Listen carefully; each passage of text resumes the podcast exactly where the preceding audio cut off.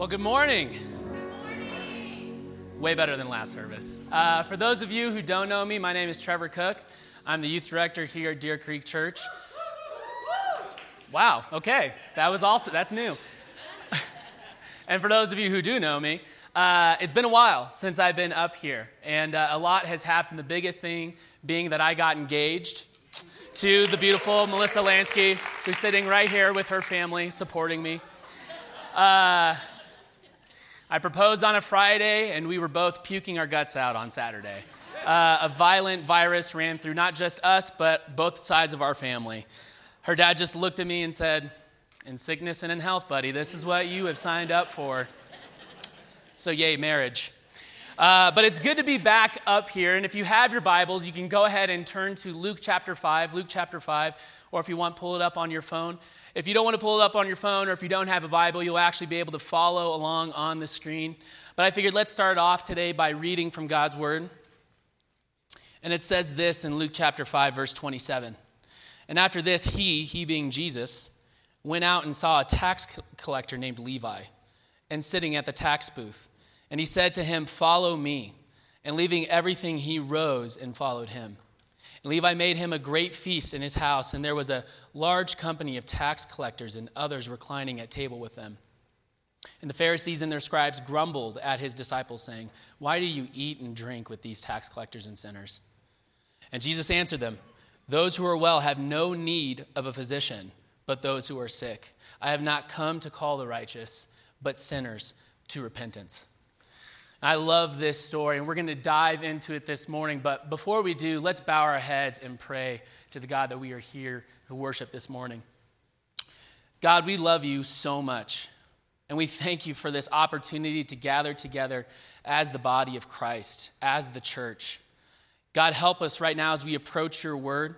We ask that you give us insight, give us wisdom, and give us understanding. We love you, God, and we pray these things in Jesus' precious name. Amen. So, for those of you who do know me, you know that I have two older brothers, and they're absolutely amazing older brothers. I couldn't ask for better brothers. Uh, and I actually had the privilege of living with my brother Jordan when we got out of high school. And so, my brother Jordan lives in Tucson, Arizona, which is where I grew up. And uh, my brother and I got to live together. Uh, right after high school. And so, through college and through the beginning of our new careers, uh, we were able to just do life together. And I remember this one time, my brother Jordan had just finished college and he was starting his career as an outside salesman. And he was trying to get healthy, and so he was eating healthier. He was also uh, creating better sleep patterns and, and sleeping more. Uh, he was also working out and playing basketball, which me and my family love. We are a basketball family. Go Nuggets. Anybody? Yeah, Nuggets. Better again than last service. That was awesome. Yeah, go Nuggets. They're, they're, they're awesome. But our family, we, we're a basketball family, and I know that's controversial saying that in Bronco country, but we love basketball. And so my brother started uh, playing basketball again, and then he actually had one of his friends invite him to an open gym, said, Hey, you should come play with us. So my brother uh, drove all the way to the other side of town to go and play basketball. And it's equivalent to basically driving from Highlands Ranch all the way to Broomfield. It's absolutely brutal. But my brother really, really wanted to play basketball with his friends. And so he got up there and they started playing. And then about halfway through, my brother went for a steal and his knee started hurting. And so he stepped off the court and he kind of walked on it. He tried to stretch it, but it really, really hurt. And so he decided, I'm not going to play anymore. I'm just going to, I'm going to drive home. So he hopped in his truck and he started driving home. But as he was driving home, it hurt his knee too much to press on the gas pedal and the brake. So he pulls over into a random parking lot and he calls me and he says, Hey, Trevor, I, I, hate to do this to you, but can you come pick me up on the other side of town? And being the good younger brother that I am, after complaining for about 10 minutes, I eventually hopped into the car and I drove a brisk 50 minutes to the other side of town. And I went and I picked him up and he, he limped out of, the, out of the truck and he got into my car and we started driving back and he started you know kind of replaying the moment for me and we were talking about it and he said but i don't think it's that serious though. I think it's just a sprain. I'll, I'll go into the doctor and i'll get it checked and i, I think it should be fine. So we kind of left that, that night thinking it was no big deal. But then he he got home uh, and he woke up the next day and he called the doctor. He made an appointment. He went in And the doctor, you know, did some things with his knee and examined the knee and, and all of that. And he just says, uh, Jordan, I, I hate to tell you that you, you don't have a sprain. Actually, you've torn your ACL, your MCL, and your meniscus. Yes, that is the appropriate response because it was absolutely terrible. It was brutal to watch my brother go through that. And so I think the reason why I share that is because I think many of us, if not all of us, have been in situations like that where something is a much bigger deal than we think it is. And in fact, I actually think sin can work this way. Whether you're a Jesus follower or not, sin can trick us into thinking that we are healthy when in reality, we are not. In other words, we think our sin is a sprain when in reality, we've torn major ligaments and we need major surgery. And so when Jesus calls Levi to follow him, it seems like physically everything is fine. He is everything materially, he is, he is fine. But in reality, he is sick spiritually. And so, looking again at verse 27, it says this, and again, you can follow along on the screen. After this, Jesus went out and saw a tax collector named Levi sitting at this tax booth. And Jesus said to him, Follow me. And leaving everything, Levi rose and followed him. Now, you may or may not know this, but tax collectors uh, were actually despised by the Jewish community. Absolutely despised because many tax collectors were Jewish. And so they were perceived as traitors to their own community because they worked for the Roman government. And the Jewish people didn't like that.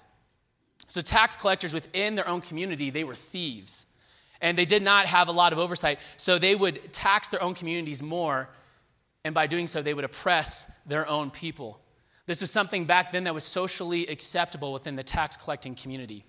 And most of them became very wealthy by taking more than they were supposed to. And so, therefore, their, their, their communities absolutely didn't like them. So, Jesus, being this Jewish rabbi, decides, I'm going to go talk to this tax collector named Levi. This man so horrible, so despised that people, when talking about tax collectors, they didn't just say, Oh, uh, you're talking to sinners. They actually singled them out and said, No, tax collectors and sinners, much like we see in our passage here. And so Jesus approaches Levi and says to him, Hey, come follow me. And this is important because Levi doesn't just leave his tax booth for a few hours to go learn from Jesus. Scripture tells us that Levi left everything. This man left a very stable, stable job that if it hadn't already was going to make him a ton of money. And so Levi does, though. He, he leaves. And we actually see earlier in chapter 5 of Luke, we see uh, Peter, James, and John do the same thing. These are men who are fishermen. They leave everything that they have in order to follow Christ. But the difference between Levi and them is that they could have gotten their jobs back. In fact, we actually see in John chapter 21, after Jesus' death, they go back to their old profession, right? They go back to being fishermen. But the difference is, is that Levi, when he leaves this post, there is no going back. There's no going back. And now, not only did his own community hate him, but the Roman government probably hated him as well. I don't think the Roman government is going to look fondly on a guy who leaves his post to follow this radical person who is going to be a threat to their establishment and begin a revolution. So when Levi leaves this tax booth, there's no going back. And so after this occurrence, Jesus and Levi, they leave together. And before Levi walks away from everything, he decides, I'm going to throw Jesus a party which is what we read in verse 29. And it says this And Levi made him a great feast in his house, and there was a large company of tax collectors and others reclining at table with them. And the Pharisees and their scribes, they grumbled at his disciples. Notice not Jesus, but they grumble at the disciples. Why do you eat and drink with tax collectors and sinners? And so Levi throws this huge party for Jesus. And not only was Jesus and his disciples invited, but Levi actually invites his tax collecting community. And so I love that Levi did this because when he came to know Christ, he didn't just disregard the people that were in his circle. No, instead, he said, Man, I think so highly of Jesus that I'm going to throw this party for, uh, for him. I'm going to throw this banquet for him because I want these tax collectors, these other people who are outcasts, I want them to know and trust and love this wonderful friend of mine. And so, this is a radical moment of reconciliation between Jesus, this Jewish rabbi, and Levi, this tax collector. And the Pharisees don't see it. The Pharisees can't imagine why Jesus is spending time with these people. In fact, the Pharisees probably were disgusted with the fact that Jesus and his disciples were spending time with them. This was a scandalous moment for Jesus to be eating and conversing and lounging and inviting these people into his circle. And funny enough, the Pharisees actually believed that when you sat and you, or when you were around tax collectors, when you conversed with them, that actually made you unclean. We see that uh, earlier in, in the book of, of Luke, in, the, in chapter 5, we actually see that uh, Jesus touches a leper and heals him. And to the Pharisees, that would have made Jesus unclean. And the same is true of tax collectors. That would have made Jesus unclean just being around him. Yet Jesus does this crazy, crazy thing that when he is around people who are seemingly unclean, he actually heals them. Sometimes physically, but always spiritually. Jesus always heals them spiritually. But the Pharisees don't get this. They ask, why would he do this? Why would he make himself unclean by partying with these extortionists, these thieves, these liars, these terrible people. Well, rather than the disciples replying, Jesus actually steps in and replies for his disciples. And says in verse 31 Jesus answered the Pharisees, Those who are well have no need of a physician, but those who are sick. I have not come to call the righteous, but sinners to repentance. Why is Jesus partying with these people? Because he loves them because he wants to heal them. And the reality is is that Jesus, the great physician, calls not those who think they are righteous, which is what the Pharisees thought. The Pharisees thought they were righteous because they followed the law. They thought that they were healthy, but really they were sick. They needed Christ just like the leper from earlier, just like Peter, James, and John, and just like Levi. The truth is, Jesus calls those who are sick and those who are willing to admit that they are sick. He calls those who know they need help. He calls those who are willing to recognize and know that they're not righteous, that their righteous deeds are filthy rags. The difference between Levi and the Pharisees is that Levi, being in the presence of the Son of God, recognizes his spiritual sickness, his unrighteousness, uh, his need for Jesus. But the self righteousness of the Pharisees blinded them to the righteousness of Christ. The self righteousness of the Pharisees blinded them to Christ. So, a question I want us to wrestle with this morning is do we recognize that we are sick? Do we recognize that we are sick? Do we recognize also that maybe sometimes our own self righteousness blinds us from the righteousness of Christ? Whether you are a Jesus follower or not, you are sick. And so when I look at this story, there are really three things that stand out to me. And the first one is this that we get to admit that we are sick, that we are unhealthy, that we are broken, that we are sinful. And I believe that many of us know this even if we don't want to admit it. And if you're anything like me, maybe you try to cover up your sin with acts of self righteousness. For example, I'm a neat freak. Is anybody in here a neat freak? Yeah? No? Okay, one, one, one person. Okay, I'm a neat freak. Uh, Pastor Dwayne is also a neat freak. Sometimes we just get together and we talk about how dirty Pastor Tim is and how, how unorganized he is. He's not even here to defend himself this morning. Um, but I don't like things to be clean. I need things to be clean. And my favorite thing is when people come over to my house and they walk in through the sliding glass door because I live in a basement, and they walk in through the sliding glass door and they all say the same thing. Wow, it's it's so clean in here you know like as if a guy can't be clean. Like wow it's so neat. This is this is amazing. And i i love that reaction. I always had the same response which is oh thank you so much. Please take your shoes off before walking in. Um, but the reality is is that i'm actually not clean I'm not clean. The, the reality is, is that there are dog pee stains under my rugs. Uh, my bed sheets haven't been washed in weeks. And also, the countertops were not that color when I got there. I might seem clean, but I am not clean. It is the perception of being clean. And the same is true of, my, of me and my spiritual life sometimes.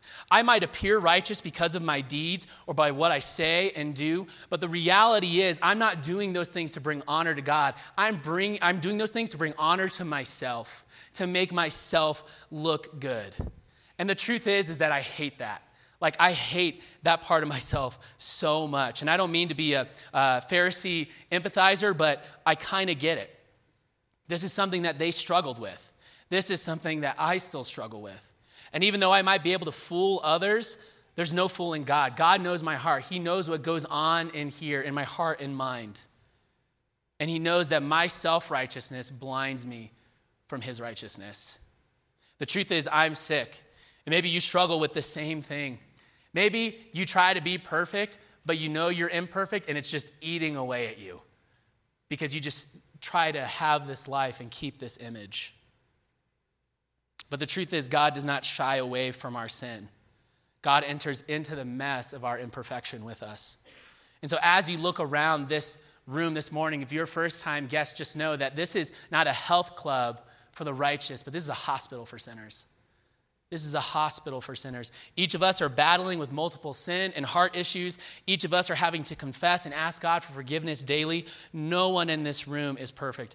And for those of us who have surrendered our life to Christ, we have the joy of knowing that God is at work in our hearts and in our lives. And also that God, like any good doctor, is going to tell us what we need to hear and not what we want to hear. This is not a sprain. You've torn ligaments and you need major surgery.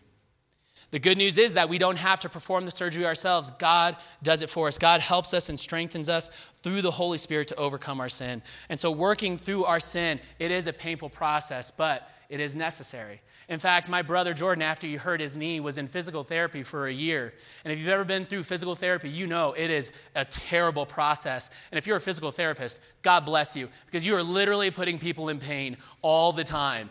And it's absolutely excruciating. But at the same time, if you've ever gone through physical therapy, even though it is painful, you know that it is good for you. You know that you need it. And the same is true when God works on the sin in our life. It is difficult, but it is so necessary. And if we're going to follow Christ, we have to be willing to admit that. The second thing that we get to do is this we get to surrender our lives. Levi left everything to follow Jesus, but only after throwing Jesus this huge rager. And when Levi left everything to follow Jesus, he was given a new name. He went from tax collector of the Roman government to disciple of Jesus Christ. He went from having tons of earthly gain to having heavenly purpose. Surrendering your life to Christ is the greatest decision you will ever make. And when you surrender your life to Christ, your sins are forgiven, you are covered in the righteousness of Christ, you are reconciled back to God, and you are a child of God. And also, on top of all of that good news, the good thing is, is that you're not alone. Like we look at this passage by itself, Levi was not alone. Levi left everything and everyone he knew to throw this big, or after throwing this big party for tax collectors and seemingly sinners. But he also made new friends who surrendered their lives to Christ as well. Yes, he left everything, but Levi had the 11 disciples, just like you and I have the church. And just like Levi and the disciples, as they were following Jesus, learned every single day what it means to follow Christ, so do we as the church when we come together weekly. It's a tough process, but it is such a good process. So, what does this look like for us? Well, here at the church, we have a saying. We're not a church with small groups, but we are a church made up of small groups. Shameless small groups plug. Sorry. At least I'm not talking about tithing. Um, God does not call us to be single agents in the kingdom of God. No, God calls us to join a family, to join the body of Christ, to be in that body of Christ, not just once a week, but multiple times a week. And here at the church, we have seen God change hearts and lives through small groups. And I can attest to this as someone who is in small groups, but also as someone who is the youth director. And here comes the, the shameless youth director plug. Uh, in our youth ministry on Sunday nights and on Wednesday nights, uh, we focus on getting students into small groups. And I understand youth groups are normally known as, you know, an event-driven ministry where kids, you know, drink a bunch of so- soda and get all hopped up on sugar, and then, you know, you just hand them back to their parents, and their parents don't like you for getting them all riled up before they're supposed to go to bed. And that's what youth ministry is normally known as. But what we do here is that we focus on small groups. We don't boast in what God does at some big event where no kids hear the name of Jesus. We boast in what God does in small groups. When we see students' uh, uh, lives change in small groups where an, a caring adult listens to them, points them to Christ, shows them what it means to follow Jesus. And then they're also in it with their peers, sharing their insecurities, sharing their doubts, and doing that together as the body of Christ. Because here's the thing we live in a culture where, yes, it is much easier to sit in the back, and no offense to the people in the back, uh, it is easier to sit and hide. It is so much easier to sit and hide. But God doesn't call us to that. And in fact, if that's where you're at right now, I just want to encourage you. Uh, if you've never been a part of a small group, you've never really joined into this authentic community, I want to encourage you that you're going to you're to miss out on what God's not only going to do in your life, but in the lives of those in the church. For those of us who call ourselves Christians, who have surrendered our life to Christ, we know that this is not a one time thing. This is a daily occurrence, and we don't do this alone as individuals, but we do it as a community, as the body of Christ, much like the disciples. And here's the last thing that we get to do we get to repent of our sins. Jesus has not come to call those who think they are righteous, he has come to call those who know they are sinners to repentance. And repentance is simply this this is how I describe it to our, our youth is it's, it's turning away from your sin. You're walking towards your sin, but then it's turning towards God. You, you walk away from your sin and you walk towards God. And as Christians, our lives are marked by repent, uh, repentance. And this is not something that we have to do. This is a gift from God. This is something that we get to do. It's something that He has bestowed on us. And repentance is not like, you know, when I have to pull two students into my office because one person, one student said something mean and nasty about the other student and there's hurt feelings. When that process happens, it's absolutely the worst. They begrudgingly kind of come in and I have to make them, t- them talk about it and then I force them to apologize to each other even though you can tell they don't really mean it. And then weirdly enough, they walk away from that process hating each other more, but then also hating me for making them talk about it. Repentance is not that. Repentance is something that we get to do. It is something that we do willingly, and it is something that we do humbly.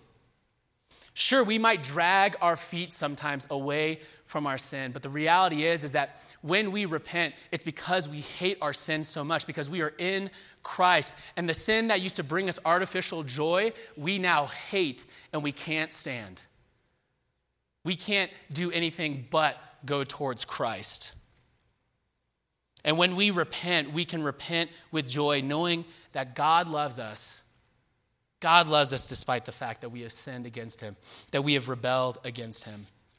And also, we can repent with joy, knowing that He is going to help us turn from our sin and turn towards Him. Make no mistake, this is not something that we do with a little can do attitude. This is something that is led by the Spirit. Because the Spirit is at work in us, we want to turn from our sin. You see, Jesus met Levi at the place that encouraged his sin. And Jesus does the same for us. And in the presence of Jesus, Levi became aware of his sin. He turned away from his tax booth, the thing that encouraged him to lie, to steal, and to oppress people. And Levi turned from his tax booth and he turned towards Christ. And the same is true for us when Christ reveals himself to us we are able to walk away from the sin that enslaves us. Yes, in his presence, we understand the depth of our sin, but we also experience the vastness of God's mercy. And through the help of the Holy Spirit, God helps us to turn away from our sin and our former life and towards this new life in Christ. And so I want to end by encouraging you guys this morning and by reminding us that just as Jesus calls Levi, Jesus calls us. Yes, Jesus calls us to admit that we are sick. Yes, Jesus calls us to uh, surrender our lives to Him. Yes, Jesus calls us to repent of the sin that makes us sick. But Jesus also calls us into healing. Jesus calls us into mercy. Jesus calls us into grace. Jesus calls us into life and love and eternity with Him. And the truth is is that what we turn towards in Christ is far greater than what we leave behind. Let's pray. God, help show us where we are sick this morning. And in the areas where we are struggling with sin, where we are struggling with sickness, God, may we surrender that to you. May we give that to you. And God, may we run towards your loving arms, which are full of love and grace. God, help us to repent of our sins. Help us to not sin against you anymore. And God, when we turn from our sin, help us to run towards you who has an infinite amount of love and mercy and grace. We love you, God, and we pray these things in Jesus' name. Amen.